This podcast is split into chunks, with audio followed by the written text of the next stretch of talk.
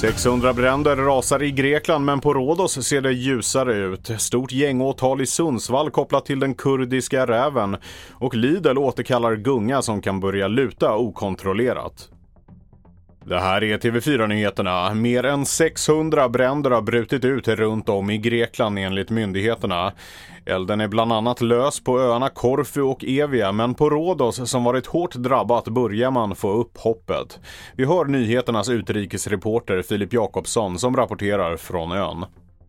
Här fortsätter eh, släckningsarbetet, eh, även om det just nu ser ut som att här på ön inte är den värsta situationen i Grekland utan det är på fastlandet där man eh, har tvingats evakuera fler. Det finns en förhoppning här om att bränderna ska kunna vara släckta senare idag. Det återstår såklart att se. Risken för nya bränder är fortsatt stor. Bistånds och utrikeshandelsminister Johan Forsell kallar svenska företag till ett möte efter hoten om bojkott i efterdyningarna av koranbränningarna. Upp till ett 20-tal företag kommer att medverka på mötet enligt TT. Det första mötet ska hållas i eftermiddag men tanken är att flera ska hållas vid återkommande tillfällen, skriver Dagens Industri. Idag har 23 personer åtalats i Sundsvalls tingsrätt i ett stort ärende som kopplas till gängkriminalitet, meddelar Åklagarmyndigheten. Flera av personerna kopplas till den så kallade kurdiska räven.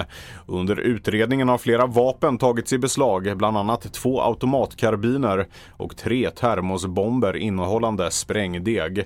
Fyra av de tilltalade i ärendet är under 18 år.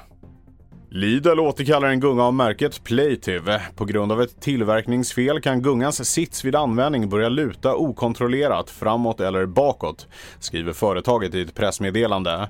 Kunder som köpt 3-1-gungan uppmanas att sluta använda produkten omedelbart och återlämna den till närmaste butik. Mer nyheter hittar du på tv4.se.